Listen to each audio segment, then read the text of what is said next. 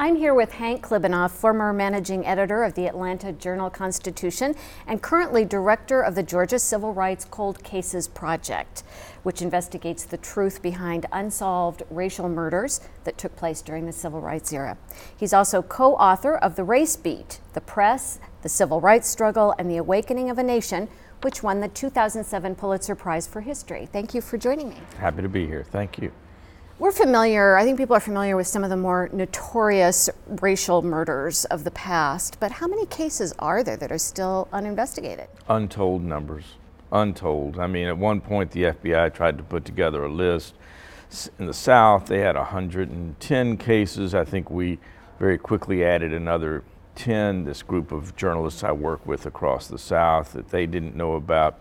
And now that I'm focused on Georgia only, working with Emory students, they see uh, documents that reveal others we didn't know about. Uh, so the NAACP will investigate a murder and say this is not unlike the case in which police chief so and so killed so and so, and we think, gosh, that's one we didn't even know. So it really is untold. You know, the only debate is whether it's scores and scores or hundreds and hundreds why is it this is i suppose some especially some of your students will say well this is really ancient history for them. Mm-hmm. why is it important that we bring these cases to light?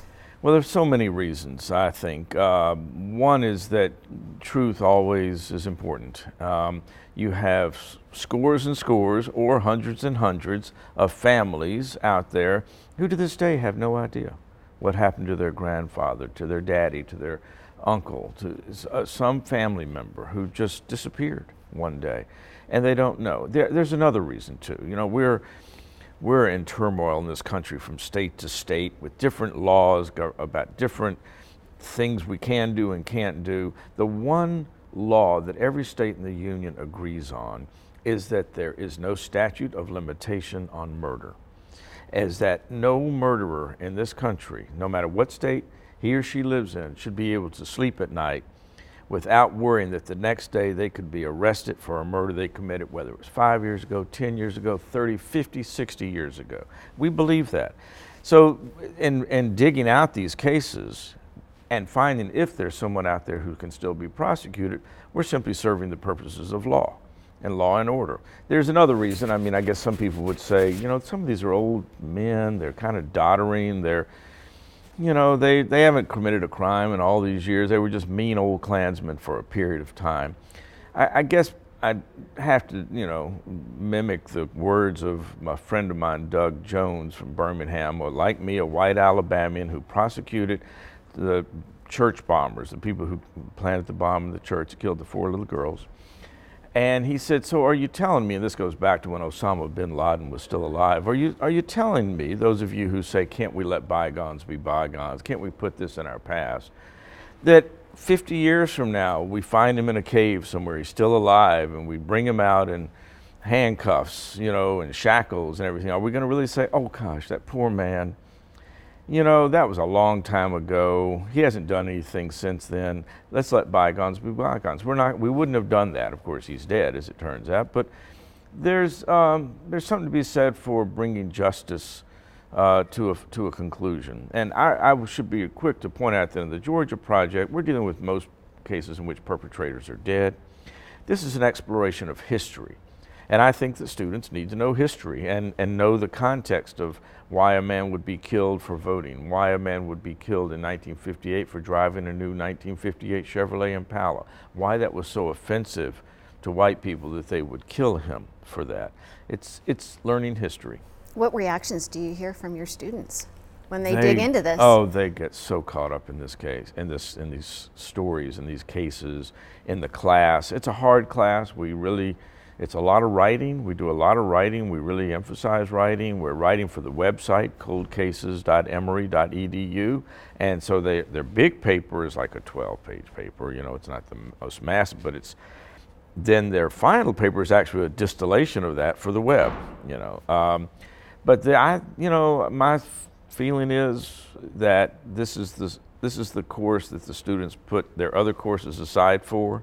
Uh, that's my impression. Um, They bring a lot of energy. They, the, in the recent case, recent case we taught this past semester, when uh, the students really wanted to go down to the scene of where a particular man had been murdered for voting in 1948.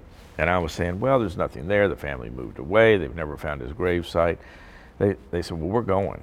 And so I said, well, can I go with you? I'll pay for the gas.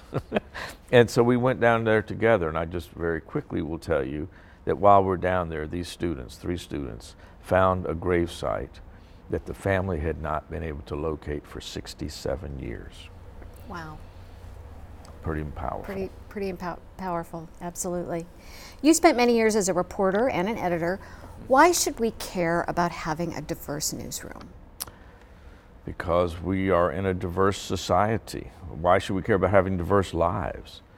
Because life is richer. because we are innately curious people. We are, um, you know, I, part of the book, The Race Beat, opens up with a, a, a great, the greatest, most comprehensive examination of race relations in America by Gunnar Myrdal called An American Dilemma. And his idea was that Americans have an American creed, and they, in this creed they believe in fairness, they believe in justice, they believe in, in all the things that those early, earliest documents in the founding of our country said, which make represent us as very wonderful people, embracing people, accepting of diversity and religion and race and creed and all these things. And um, and he found that if left to our own devices as human beings, we would be that way. That we get misled. That through whatever political leadership that might lead us astray, demagoguery that might lead us astray, but if left to our own devices. So I sort of adopt that point of view that we as Americans want to embrace each other and we need to sort of shut out the noise of those who try to divide us in order to have that. It just makes life richer. It's the world we're in. And we can go live in a cave if we want. And I would encourage those who don't want a diverse society to go live in a cave because that way they can avoid the very fact of life as it is today.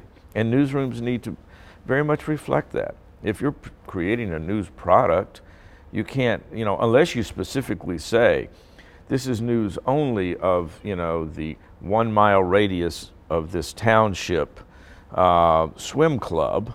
If that's your community, then that's who you're covering, you know. But as soon as you broaden it out and say, actually, it's the whole community, it's larger than that, and, and you have to reflect the population of that region that you're covering.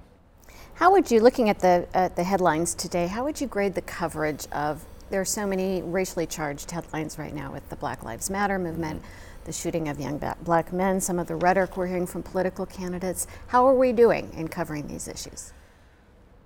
Well, I, you know, it's easy to be critical, uh, and I so love the profession of journalism that I do it reluctantly. I sort of feel like, you know, I don't like to speak ill publicly of the people who are still toiling at the work that I used to do and love so much. Uh, if I were asked how could we take this on in a better way, I'd say it's not about covering the street riots after, you know, Ferguson, in the middle of Ferguson. You, you need to do that and you have to do all that. But really, what was the story that we missed there? We miss the story about the daily insults, the daily degradations of life, the daily humiliations of life for African Americans in that community because of the broken tail light problem, where they get stopped for a broken tail light and they become, you know, just rats a on a wheel. You know, never really getting resolution in the criminal justice system, constantly showing up to you know, for something having to do with a speeding ticket, running a red light, running a stop sign, something like that, which has happened to my own children.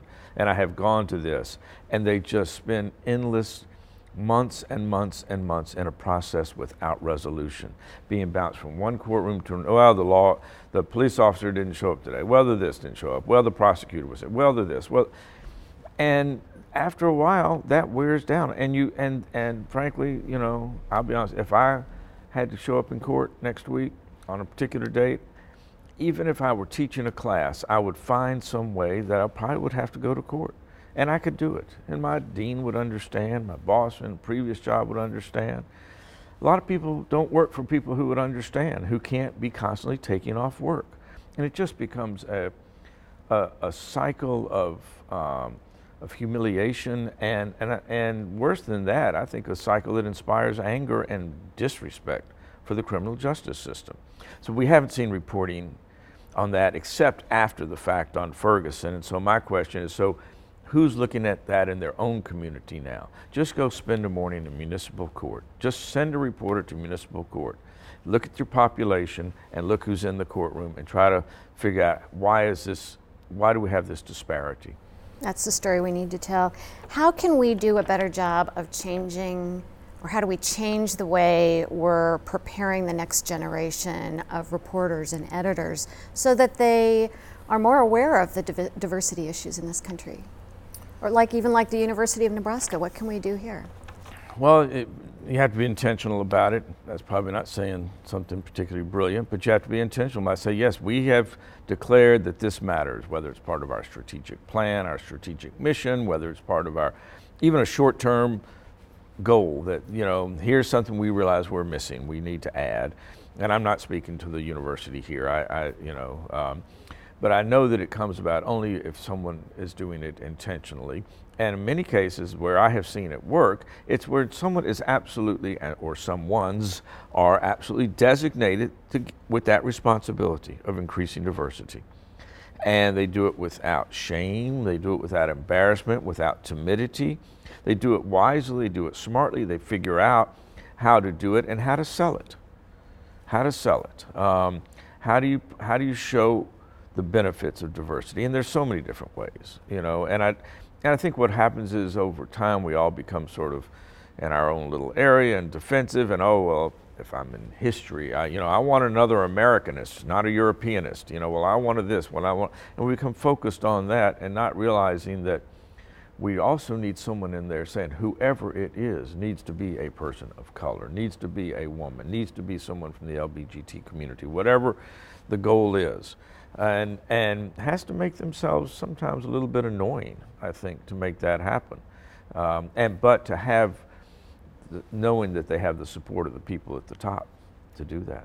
All right, Hank Klibanoff, thank you for sharing your information with us and your thoughts. Thank you so much. It's a pleasure to be here.